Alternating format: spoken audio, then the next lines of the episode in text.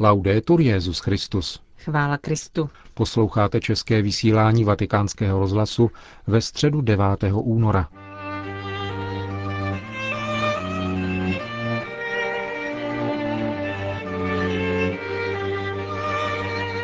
Na dnešní generální audienci se Benedikt XVI. ve své katechezi věnoval postavě apoštola Německa a učitele církve svatému Petru Kaníziovi.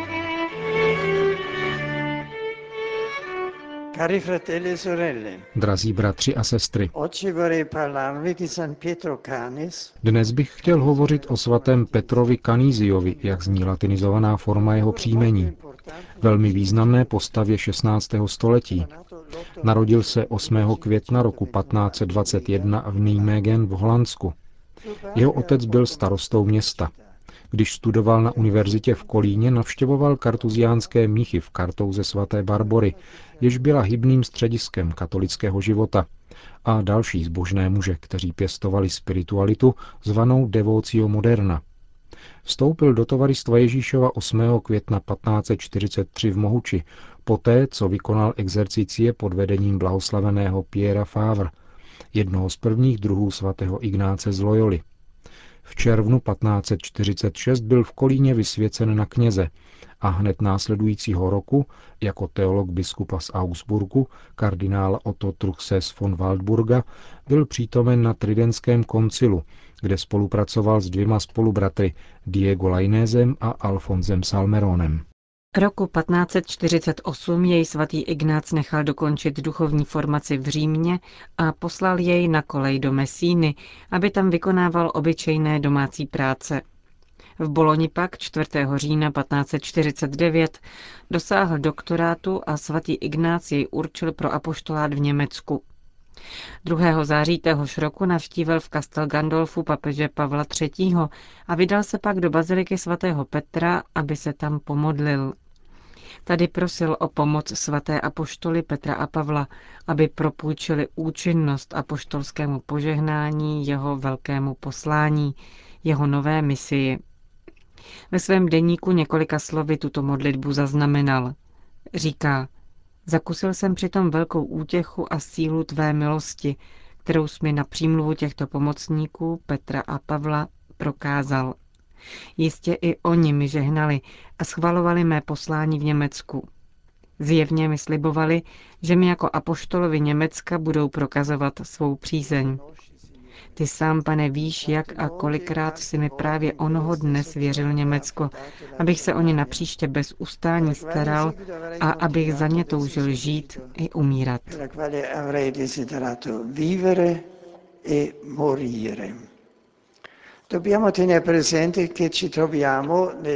Musíme mít na paměti, že se to odehrávalo v dobách luteránské reformace, ve chvíli, kdy katolická víra v zemích německého jazyka tváří v tvář okouzlení reformací jakoby pohasínala.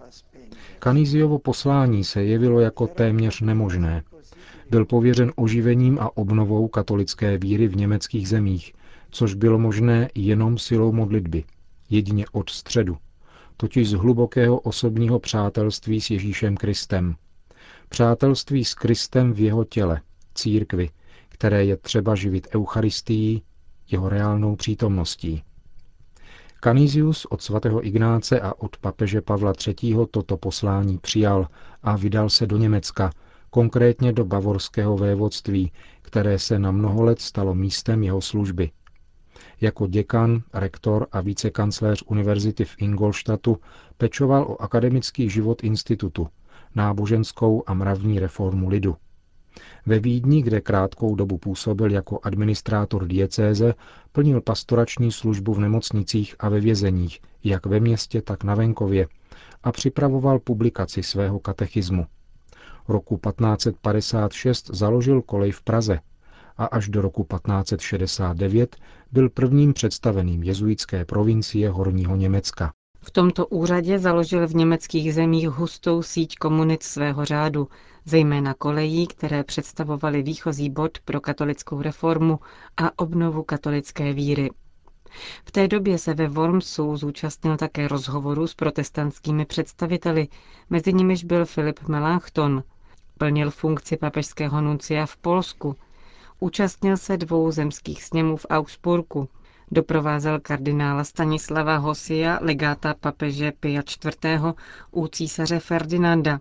Vystoupil na závěrečném zasedání Tridentského koncilu, kde mluvil o otázce přijímání pod oběma způsobami a o indexu zapovězených knih.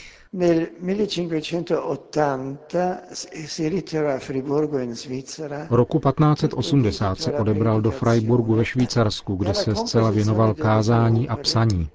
Zemřel zde 21. prosince roku 1597.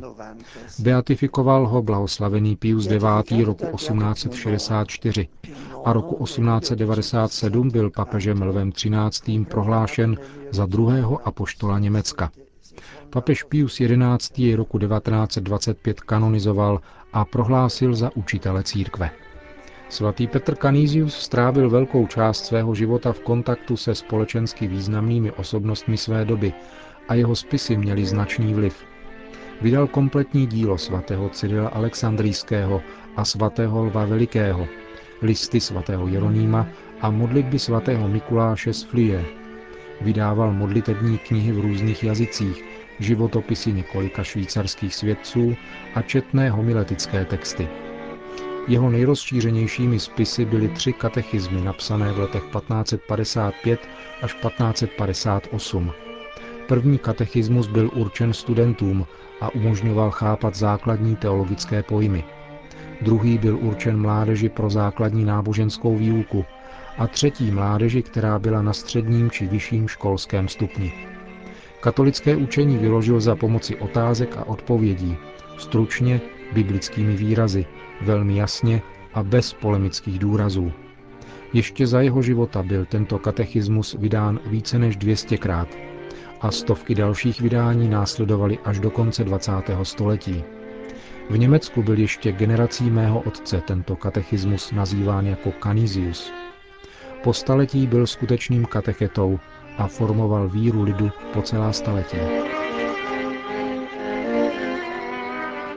Pro svatého Petra Kanízia je charakteristické, že dovedl harmonicky skloubit věrnost dogmatickým principům s úctou ke každé osobě.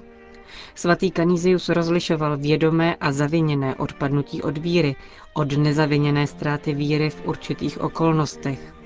A do Říma vzkázal, že většina Němců přešla k protestantismu nezaviněně. V historické chvíli silných konfesních kontrastů se vyhýbal trpkosti a hněvivé rétorice, a to je něco výjimečného a vzácného v době tehdy probíhajících diskusí mezi křesťany. Usiloval jenom o prezentaci duchovních kořenů a revitalizaci víry v církev. Pomáhala mu v tom rozsáhlá a pronikavá znalost písma svatého a církevních otců. Byla to tatáž znalost, která nesla jeho osobní vztah k Bohu i jeho hutnou spiritualitu, kterou převzal od devocio moderna a od porínské mystiky. È caratteristica per la spiritualità di San Canisio una profonda amicizia personale con Gesù. Pro Kaniziovu spiritualitu je charakteristické hluboké osobní přátelství s Ježíšem. Například ve svém denníku ze 4. září 1549 zaznamenává svůj rozhovor s pánem. Jako by mi potom tvé přesvaté tělo otevřelo své srdce. Zdálo se mi, že hledím přímo do něho – a ty jsi mi přikázal z tohoto pramene pít, neboť ty mě, můj spasiteli, nepřestáváš zvát, abych z tvých pramenů čerpal vodu své spásy. Potom uviděl, jak mu spasitel dává šat sešitý ze tří dílů, kterými jsou pokoj, láska a vytrvalost. Oděn do tohoto šatu z lásky, pokoje a vytrvalosti pak Canisius koná dílo obnovy katolicismu. Přátelství s Ježíšem, které je středem jeho osobnosti, a je živeno láskou k Bibli, svátostem a církevním otcům, se zřetelně pojilo s vědomím, že je v církvi pokračovatelem poslání apoštolů. To nám připomíná, že každý autentický evangelizátor je vždycky nástrojem sjednocení s Ježíšem a jeho církví a proto je plodný.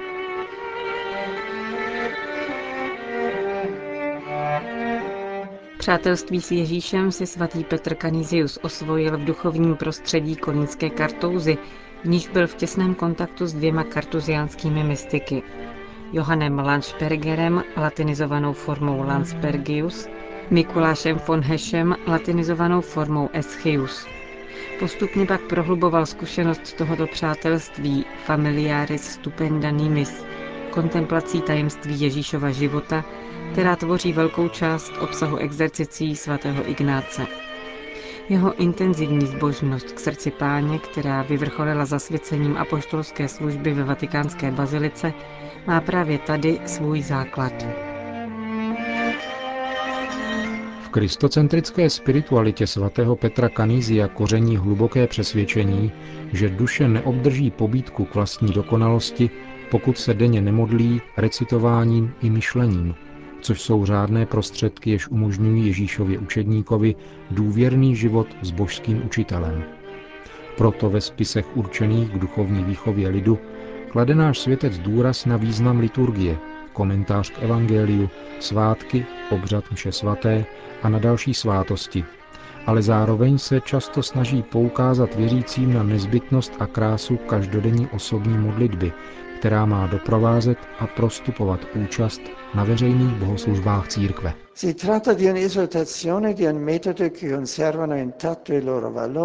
Jde o pobídku a metodu, jejichž hodnota zůstává nezměněna, zejména poté, co byly spolehlivě podány druhým vatikánským koncilem v konstituci Sacrosanctum Concilium. Křesťanský život neroste, neživí se účastí na liturgii, zejména v nedělním ši svaté a v každodenní osobní modlitbě, osobním kontaktu s Bohem. Uprostřed tisíce aktivit a rozmanitých podnětů, které nás obklopují, je nezbytné nalézat každý den chvíle usebranosti před pánem, naslouchat mu a mluvit s ním. Zároveň má vždycky aktuální a trvalou hodnotu příklad, který nám svatý Petr Kanízius zanechal nejenom svými díly, ale především svým životem. Jasně učí, že apoštolské poslání je pronikavé a přináší plody spásy v srdcích pouze tehdy, když je kazatel osobním Ježíšovým svědkem, dovede být jeho nástrojem a těsně jej s ním spojuje víra v jeho evangelium a v jeho církev, mravně koherentní život a modlitba nepřetržitá jako láska.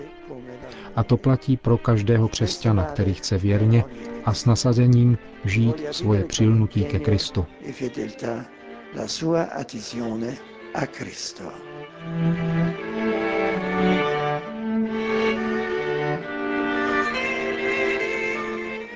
Po společné modlitbě odčenáš udělil svatý otec své apoštolské požehnání. Sit nomen Domini benedictum. Adiutorium nostrum in nomine Domini. Qui facet celum et terra. Benedicat vos omnipotens Deus, Pater et Filius et Spiritus Sanctus.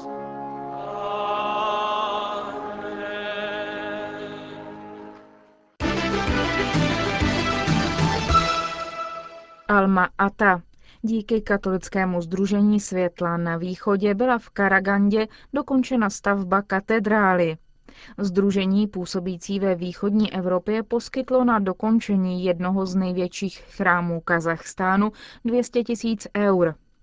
Karaganda leží ve stepi mezi Ruskem a Čínou a jde o oblast, kde byl v dobách Sovětského svazu umístěn jeden z největších gulagů, Kárlak, s rozlohou 250 km čtverečních.